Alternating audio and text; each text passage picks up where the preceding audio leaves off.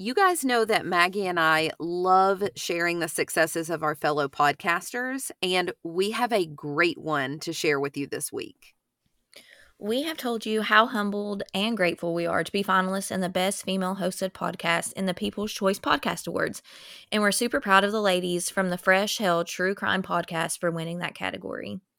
Annie, a host from the US, and Johanna, a host from Austria, get together each week for new true crime haunts and murdery historical craziness. It's a true international podcast from some wonderful people.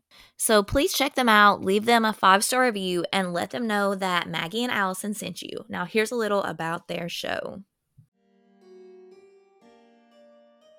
I'm Annie from Boston, Massachusetts. And I'm Johanna from Vienna, Austria. We are the hosts of Fresh Hell, your international podcast that covers murder, mystery, and the macabre throughout history. Are you interested in the 3,569 ways your household could have killed you in the Victorian era? Do you know how malaria and syphilis played a role in the John List family murders? And have you ever wondered what Prince Albert's sex chair had to do with the murder of Stanford White? Okay, nothing. It had nothing to do with it. We're still telling you about it though. It's a pretty great sex chair. If you're looking for another show that talks about Ted Bundy, this is probably not the podcast for you. But if you're looking for two women that cover lesser known cases from all over the world with a lot of background information, So much background information that you will rock your local pub quiz from now on.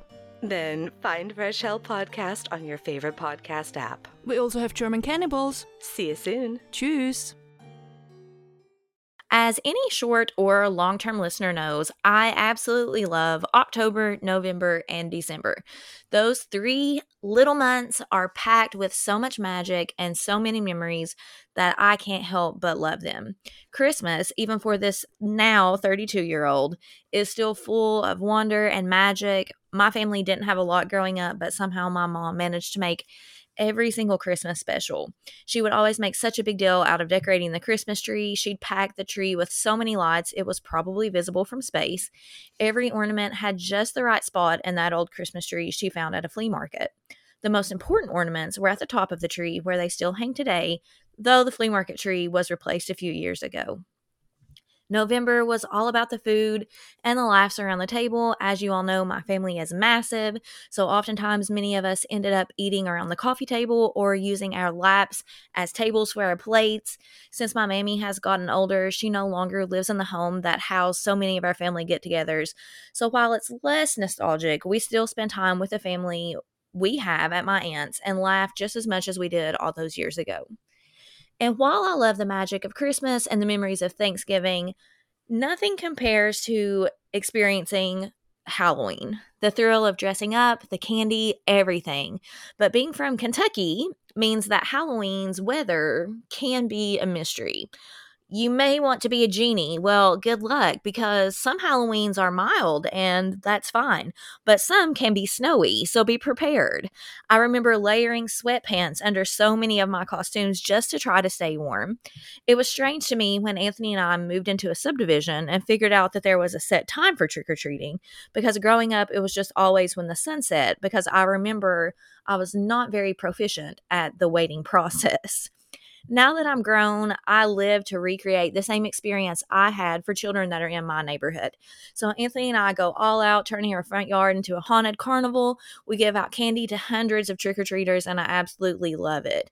On allpoetry.com, I found a poem called Trick or Treat that perfectly sums up experiencing Halloween. Every kid watching the clock, hours pass by slowly until it's 7 p.m. Costumes are donned, although many already have them on, and the streets are filled with ghosts and goblins and ghouls. Until the Halloween theme disperses, a Rubik's Cube, famous people, a kid dressed as a daisy, spooky and not so spooky mix. Marching down the sidewalks, there's a nip in the air, but you wouldn't have dreamed of covering up your costume with a jacket. Door to door, free candy gathered in your bags. You spend a few minutes at each party house, moves playing with snacks galore, pillow sheets filled up, bags gain weight, your mouth feels dry from candy.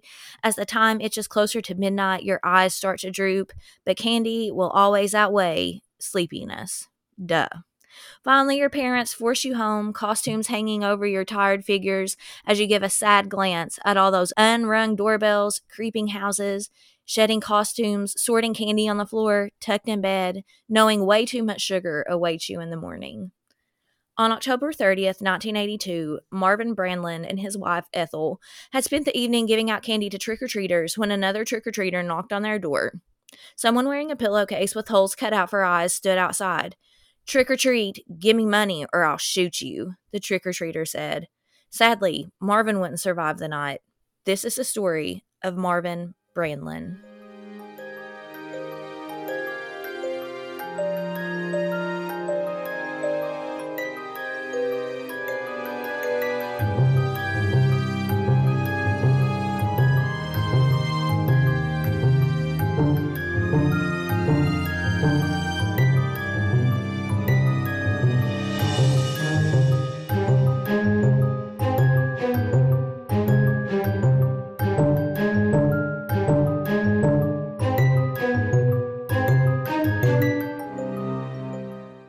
Welcome to Coffee and Cases, where we like our coffee hot and our cases cold. My name is Allison Williams. And my name is Maggie Dameron.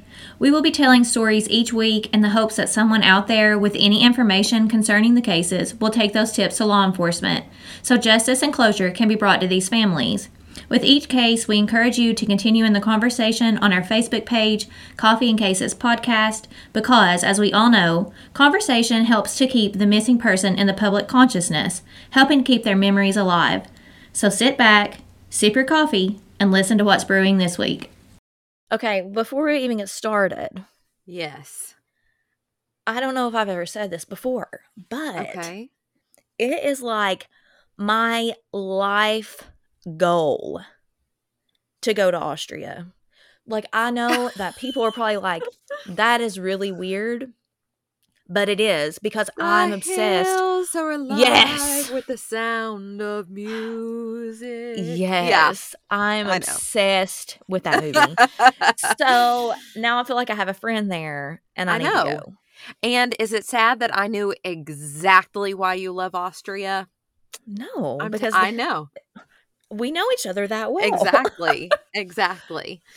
and Yeah. you all may have noticed I sound like a frog is in my throat today.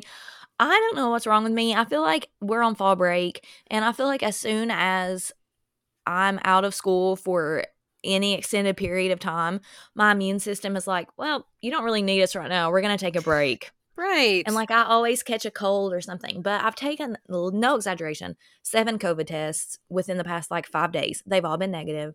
I really just think it's allergies. So if you're listening to the show the first time, no, I do not normally sound like this. So bear with I us. just I just shared a meme on our certified sleuth hounds Facebook group and it said if every day is a gift, then today was socks.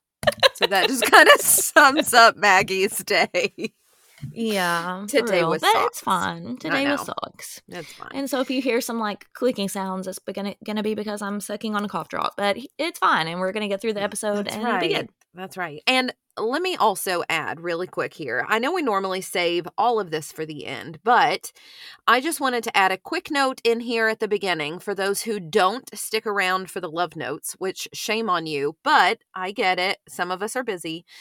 So, next Monday, October 17th, we are actually going to drop a full episode from a true crime podcasting friend of ours.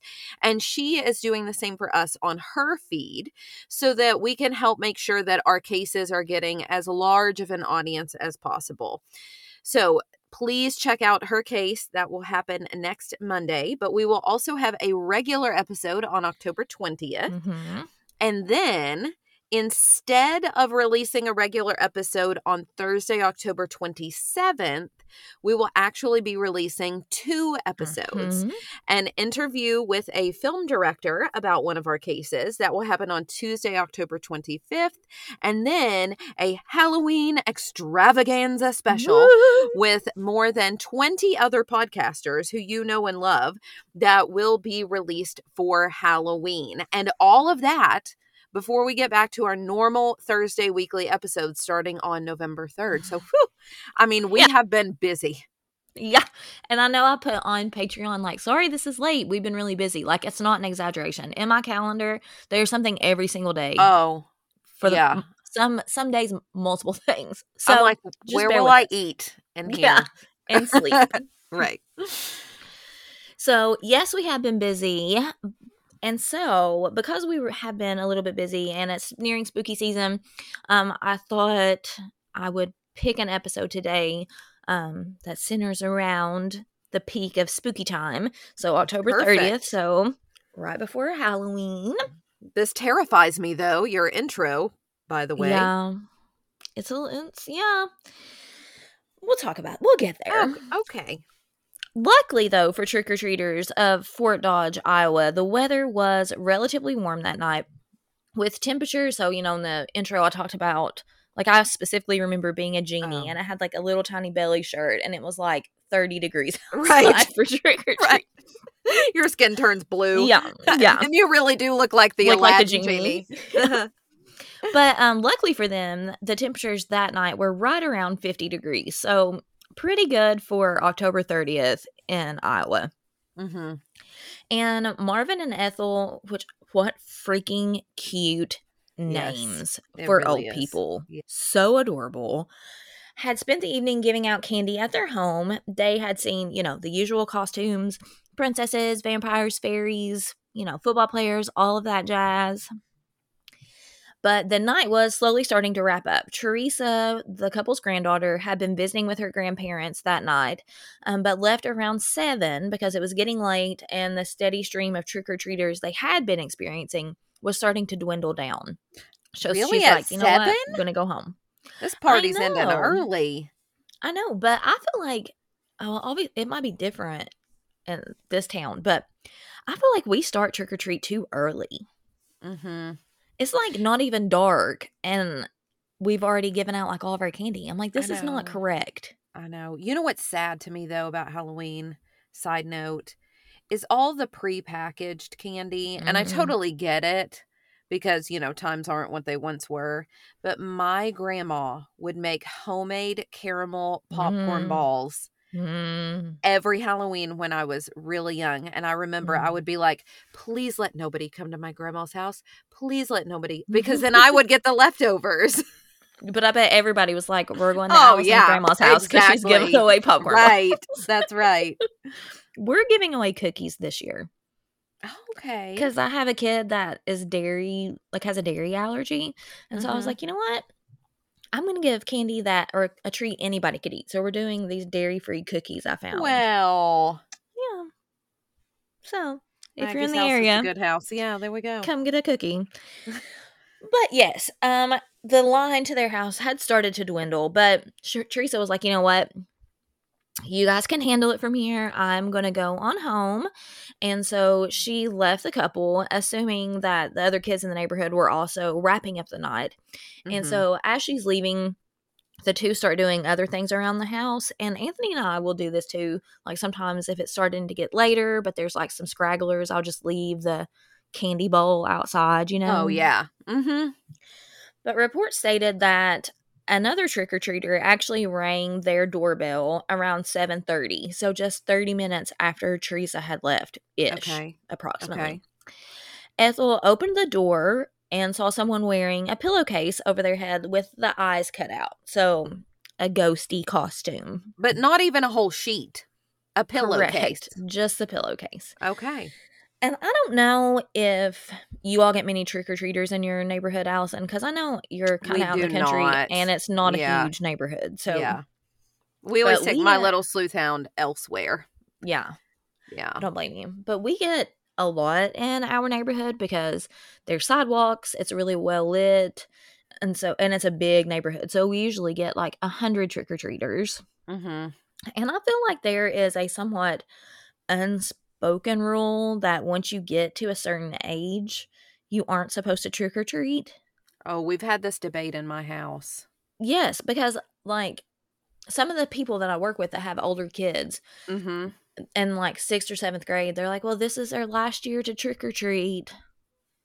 You know, and I okay. I don't think there should be an age limit on trick or treating. Me I mean. I get if you're, you know, like me and you're, you're in your 40s Yeah. and you want to go. and it's I get weird. that. But my little sleuth hound is is 13 and Rodney has been like, "Okay, this is your last year." So I mean, she wants to go all out, which I mean, she's fine with it. I think she's a little bit sad though. You know, I think 13 was the my last year too. Mhm. And my mom, I dressed up like Miss America. That's Yeah. awesome. Yeah. But I think we kids grow up so fast and we do. force them to grow up so fast.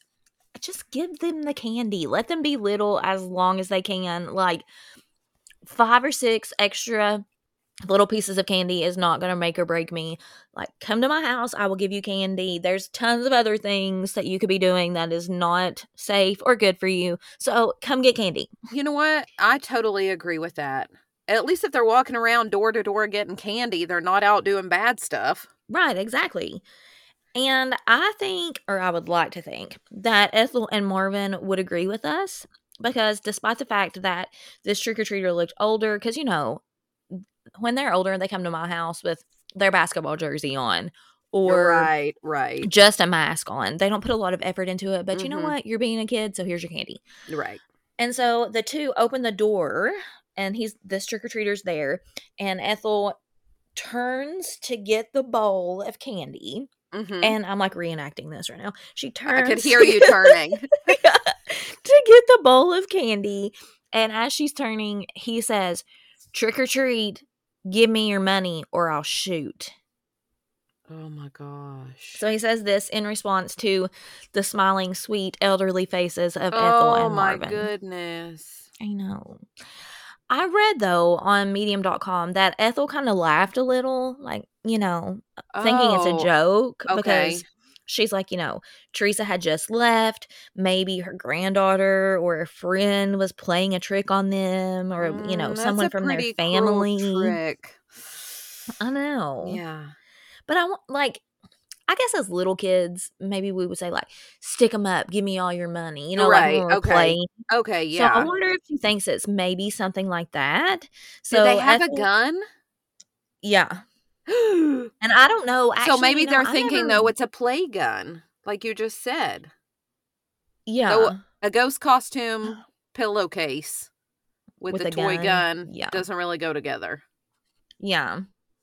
And so Ethel, I think, was thinking along the same lines. She's Mhm. like, you know, this pillowcase with the holes cut out and this gun it's kind of freaking me out. So she actually tries to reach out and pull off the pillowcase because she wants to see who's underneath there, like who this jokester is. yeah. But the person actually grabbed like the end of the pillowcase and held it down tightly so she couldn't pull it off. So instead of panicking, she's like, I'm just going to play along with this. So she turns around, gets the candy. But as she's turning, the trick or treater quickly moves inside the doorway and gets behind oh her. Oh, no. So now the door's open, she's there, and this man is behind her. Yeah, you do so- not walk into people's Mm-mm. houses. Mm-mm, that's taking this That joke is- a little too far. Yeah. Then I'm sure she's like, okay, this is serious. Yes. And by the time she realized what was going on, that this wasn't a trick, this wasn't a fake gun, this isn't a trick or treater, he had the gun pointed at her. Oh my. So the trick or treater ordered the couple to the basement where they kept the safe.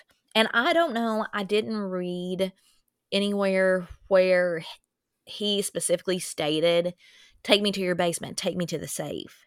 But if Oh, there's a safe in there, I think we could deduce that's why he wanted to go there.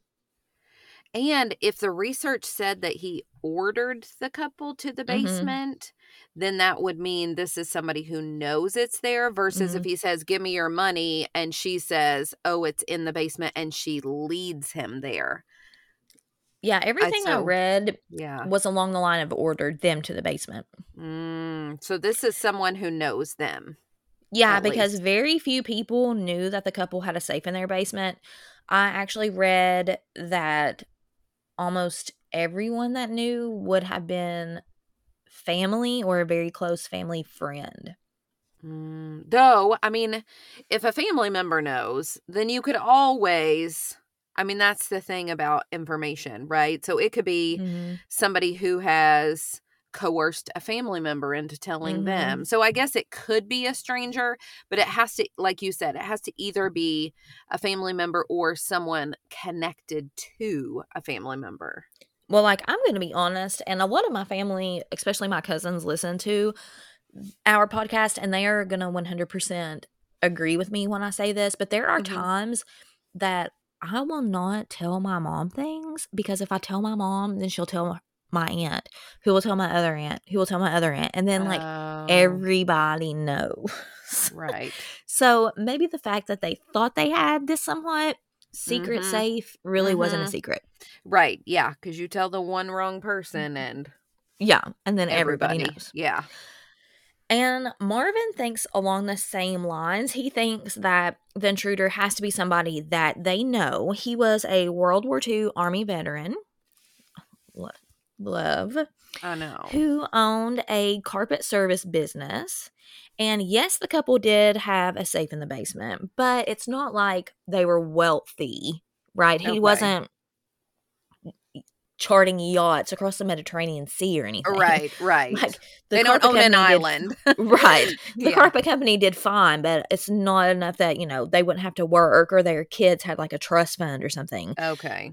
They wouldn't have had millions of dollars in the safe. So Marvin is sure, despite the gun being pointed at Ethel, that this is just a joke. Somebody's being cruel. This is just a joke. Okay. So they're still thinking, like, okay, people are showing up. They know from looking at us that we're not the Mhm. people to rob. hmm Yeah. So I kind of get why he's thinking that right here. I read that they made the journey from their front door into the kitchen, and several things I read use the word that wordage they were escorted into the kitchen. So they didn't Mm. willingly go there. Right. And by this point, Marvin was overplaying this game. And as the trio headed towards the basement, so I think you had to go into their kitchen to get to the basement door, which is Okay. typical of homes. That's at pretty this time. common. Yeah. Mhm. hmm Marvin refused to go a single step further. Oh, no. I know. Marvin and Ethel had been shoved into the kitchen. They were headed towards the basement, and he is done with this. Still thinking it was someone they knew and it wasn't a real robbery. Marvin actually grabbed for the gun. Oh, no. Because he's thinking it's fake. And so he's, oh, Marvin. And I don't even know if he so much thought it was fake. I'm wondering if maybe he did think it was real. But again, someone's just being kind of cruel, playing this joke on him, and he's kind of over it, you know? hmm Astoundingly, the mass trick or treater reacted in the opposite of what both Marvin and Ethel had expected. So I think when Marvin, who at the time would not have been super old, Uh-huh. grabbed for the gun, I'm sure they expected if this was a real robbery that the person would flee. Okay. they would just run away, you know. Yeah.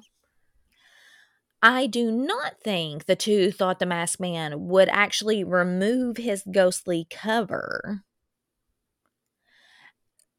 But that is what happened. So he didn't remove it and they laughed because they recognized who the man was, you know. Okay. But as Marvin grabbed the gun, the mass trick or treater actually shot Marvin, hitting him in the throat. Wait, did he remove his He does. pillowcase? Oh my gosh. He does. So Marvin reaches for the gun. He turns, shoots Marvin in the neck. Oh. So as you can oh. imagine, the scene quickly becomes bloody because your carotid arteries are in your neck. Oh. So blood's going everywhere. And it's at that moment the murderer tore his pillowcase mask off, maybe in disbelief, maybe in a lapse of judgment, dropped the pillowcase and ran out of the Brandlins' home. Okay. So, let me say a couple of things. Okay. First, this escalated quickly, which I get. Mhm. You know, this guy who's robbing them is like, I'm not being taken seriously, right? Especially when Marvin grabs for the gun. Mhm. So, I, I understand his mentality of getting frantic, which is probably why Mhm. he shot. What doesn't make any sense to me is the taking off of the pillowcase because here's Ethel standing in the kitchen who has now Mhm. seen his face. Have you seen Ray Stevens? Yes. I know. Every That's time- all I think when I said Ethel. I thought Don't the same thing. Don't look, Ethel. No, they called him the streak. If you do not know that song, Ray Stevens, You need to go to YouTube. But Yeah. now she knows what he looks like. Mm-hmm. And she actually can give a pretty good account of his looks. But that also tells me he's probably not someone they know because then she could call him by name. Save big on your Memorial Day barbecue, all in the Kroger app. Get three pound rolls of juicy 80% lean ground beef for $3.49 a pound with a digital coupon. Then get select varieties of flavorful Powerade, Body Armor Super Drink, or Arizona tea for 77 cents each, all with your card. Shop these deals at your local Kroger today, or tap the screen now to download the Kroger app to save big today. Kroger, fresh for everyone. Prices and product availability subject to change. Restrictions apply. See site for details. It's the Kia Summer Sticker Sales Event, so give your friends something to look at, like a B&B with an ocean view, an endless field of wildflowers, or a sunset that needs no filter. Make this a summer to share and save with a capable Kia SUV or powerful sedan. See your local Kia dealer or visit kia.com to learn more. Kia, movement that inspires. Call 800 334 Kia for details. Always drive safely. Sale applies to purchase of specially tagged 2024 vehicles only. Quantities are limited. Must take delivery by 7824. Okay, so Allison, we are going to come back to My comment. this idea of her, Yeah. yeah. potentially knowing this person. Okay.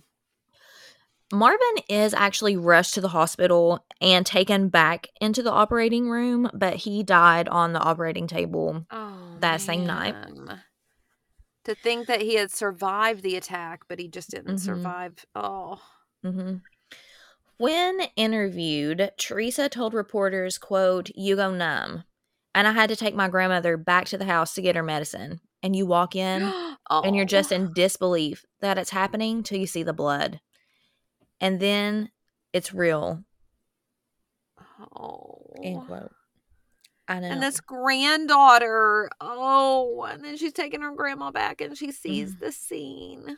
hmm And still to this ah, day, I mean, I can't imagine that. But still to this day, I get sad when I have to walk or drive by the place where my brother had his accident. Mm-hmm. It's different, I think, when a death is far away from home, but when it takes mm-hmm. place in or around the home, it's something that you just can't escape. And so the house or the road or whatever serves as a constant reminder of their death, like a thorn in your side, and it keeps mm-hmm. reopening the wound. Mm-hmm. And I cannot imagine how traumatizing it would be to walk in on that scene. Oh, I can't either. In an article covering the case on iowacoldcases.org, it cited that months passed and the killer remained free. There was not a lot that happened, Hmm. but it said that loneliness took its toll on Ethel, Hmm. which is heartbreaking. And it said on the Thanksgiving Day, she was surrounded by her family and she just completely broke down. Oh, poor Yeah. thing. And you know, I really think true love affects certain people this way. And I Oh, don't yeah. know if it's maybe a generational thing. I don't want to be one of those people, you know, that say that. But I just feel that my aunt and uncle, for example, are in their 70s and they have a love like this. And I'm not Mhm. trying to say that they love each other more than, you know, you love Rodney or I love Anthony Mhm. or are more devoted to each other, but it's like they live for each other. Mm-hmm. she takes care of him he takes care of her. Her entire world since they got married has been focused around him and her children. Mm-hmm. She's like she only worked for a short amount of time she took care of him her household and i really think that they would be like this. When one of them dies i do not think the other would be far behind. It's like they just can't go on Right. and ethel couldn't go on without marvin she actually died a few months after that thanksgiving Oh, poor her other granddaughter jan said quote, she was eating and she just quit eating. And she broke down and she cried and cried and cried. And you know, I'll never forget when they carried her out in her chair. We always say she died of a broken heart because she didn't want to be by herself. End quote. Oh my goodness. This case is so sad. I always tell Anthony he has to that I get to die before him. Oh yeah, I wouldn't want to feel that grief. Mm-mm, Yeah. no. I know. So now, obviously, we are on the hunt for a killer. Okay, but we have a description probably, right? Yes, we do, because he drops his pillowcase ghost disguise, and Mhm. Ethel gets a really good look at him. She's able to tell police that he was between 16 and 20. oh, so, so he's young. young. Mm-hmm. Hmm. Around five feet, eight inches tall, and had blondish hair and blue eyes. Hmm. So I think this is just a very, mm, like, anybody could be this person, you know? Right. But to this day, I read the family thinks they know who killed Marvin. Well, because again, it was probably somebody. I mean, it had to be somebody who knew where the the safe was. Mm-hmm. So linked if- some somehow to the family. Mm-hmm. And according to Medium.com, Ethel's description actually matched with the person the family thought had committed the crime. And I don't know how they Oh. came to this conclusion, like it was this person, Uh huh. other than an acquaintance of the family. So not the family, but an acquaintance had been bragging to people around town about what he had done. So I think that's how they piece it together.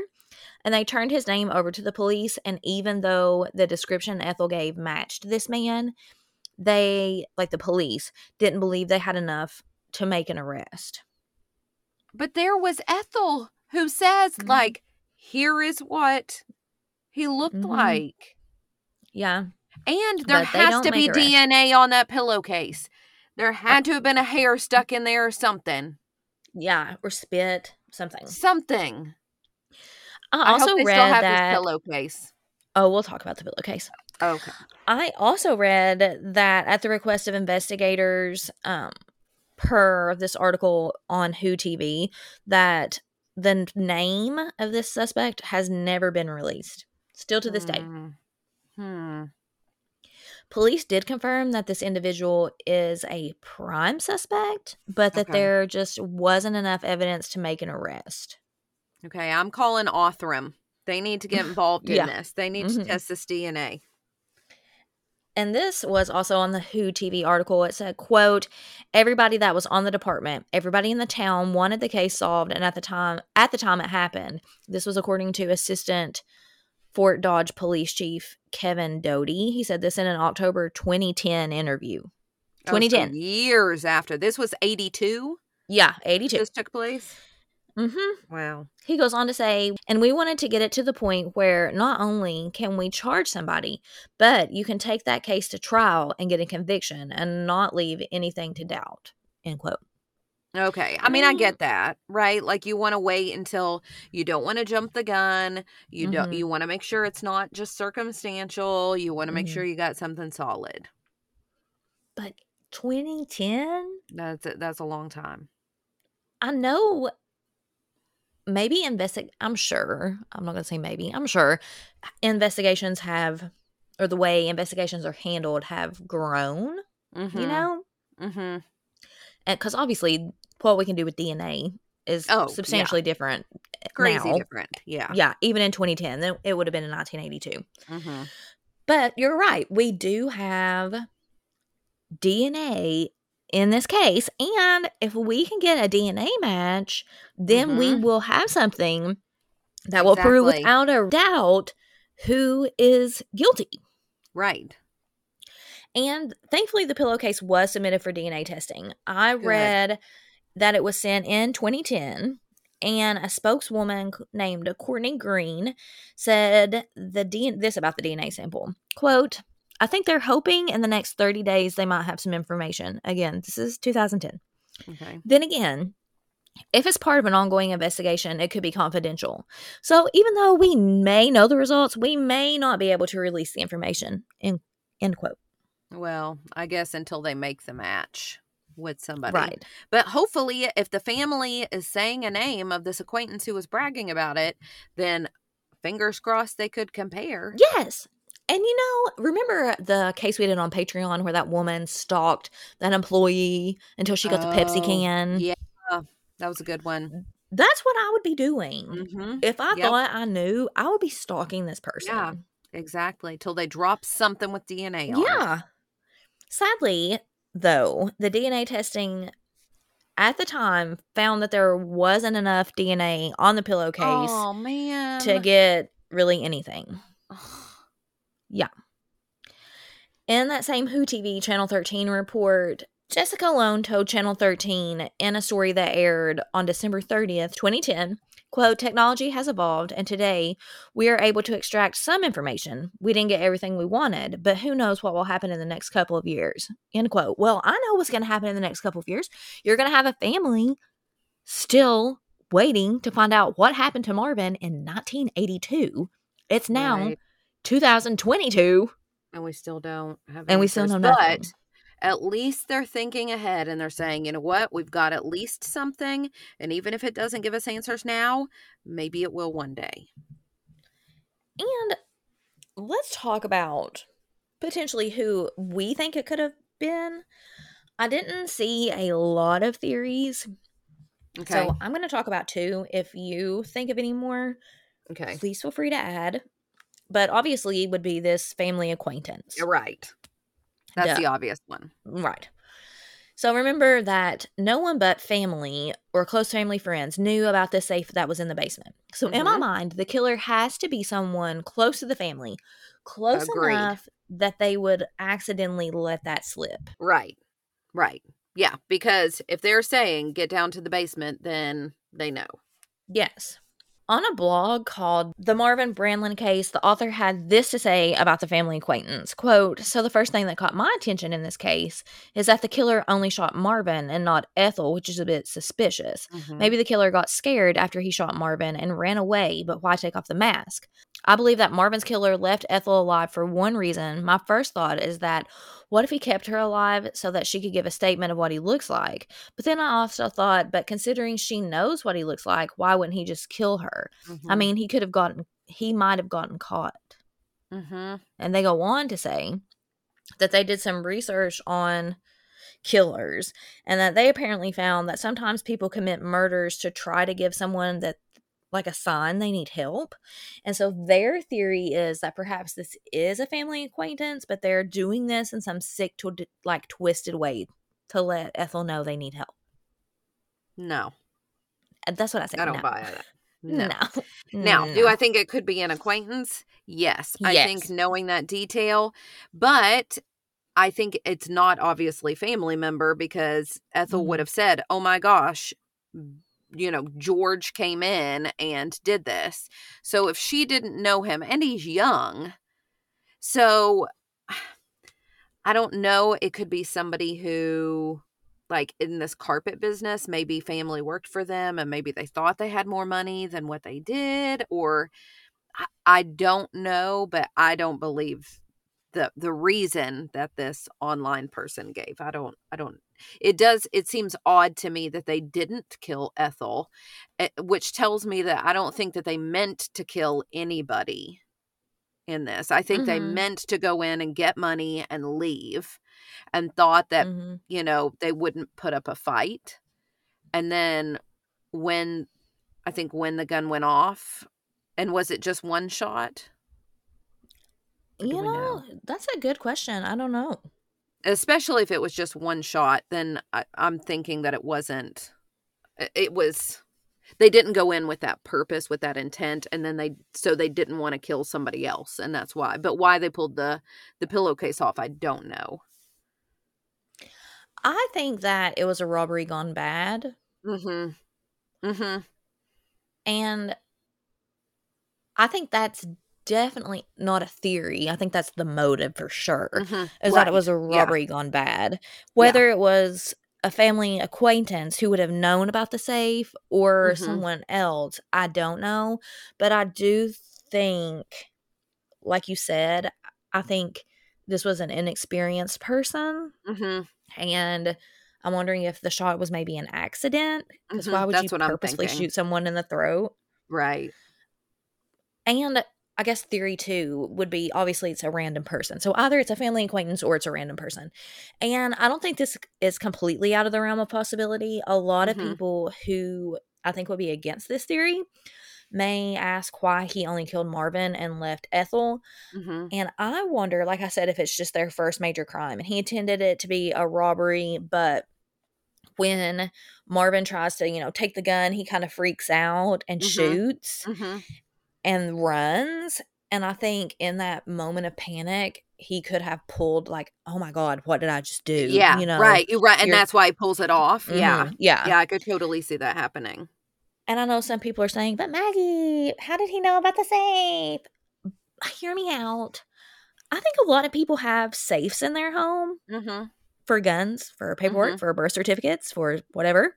hmm Could it have just been a wild guess and he just assumed that they had a safe in his home? Or, you know, he said it and then they started like, oh crap, he knows about it. And he was like, oh, hot dang, I was right, you know? Oh, right. Or or maybe he didn't even say take me to the safe in your basement. Maybe he just said go to the safe. Give me the money.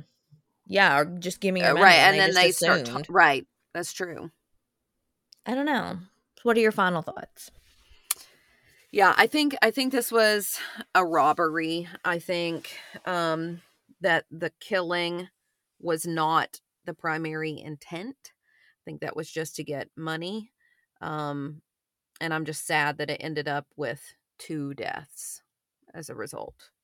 As the Halloween season approaches and we start to decorate for trick or treaters, I urge all of us to remember our own safety. While many of us still like to see the good in the world, sadly, not all the world is good. Where we picture the kid being young for as long as possible, he or she may see you or me as an easy victim. It's important that this spooky season we remember to protect the ones we love and protect ourselves. Be vigilant, be safe, and continue speaking Marvin's name. Teresa told Who TV, quote, For the longest time, we didn't pursue anything because we knew in our stomachs, in our gut, who it was, but there was fear. And Grandma always lived in fear. But I know they would want it solved. They'd want us safe. We owe it to them. Again, please like and join our Facebook page, Coffee and Cases Podcast, to continue the conversation and see images related to this episode. As always, follow us on Twitter at Cases Coffee, on Instagram at Coffee Cases Podcast, or you can always email us suggestions to coffeeandcasespodcast at gmail.com. Please tell your friends about our podcast so more people can be reached to possibly help bring some closure to these families. Don't forget to rate our show and leave us a comment as well. We hope to hear from you soon. Stay together. Stay safe. We'll, see, you next week.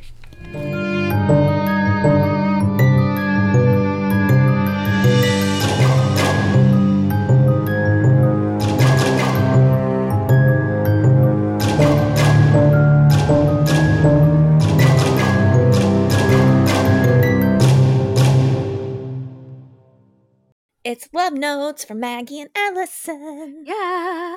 Again, this week, we have so many love notes to share. We want to mm-hmm. shout out our love to the following people for leaving us messages and reaching out to us on social media the Murder Police, Melissa, Christy, Jerry Lynn, Marcia, Laura, another Melissa, Heather, Kathy, Ted, Nancy, Melinda, Amy, Mackenzie, Gail, John, Lucho, Tyler, Jasmine, Taylor, Elaine, Can, Rebecca, Cody, Kelly, Kenzie, Heather, Julie, Jolene, Amy, Eva, Amanda, Rhiannon, Mandy, Heidi, and Tiffany, who said she was watching Cold Justice, her favorite true crime show, and just about flipped when she recognized my voice on there. So, love, love, love to all of you.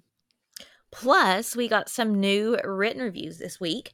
So, love is going out to our reviewer from Wednesday, whose screen name I could not possibly pronounce because it's me. but they said, quote, love this show. They are so funny and relatable while still keeping the stories interesting. Thank you. Oh, no. That was so sweet. And to our review from Friday from Jen Sings, who wrote, quote, I've really enjoyed listening to these ladies thoroughly breaking down some very interesting cases. Thanks also to hashtag Bob Ruff Truth Yay. For featuring them on his hashtag True Crime Binge podcast. Looking forward to hearing many more episodes. Thanks, ladies. Love it. Thank you. Oh, yes, thank you. And we may as well say thank you again to Bob, too, for Mhm. having us on a show.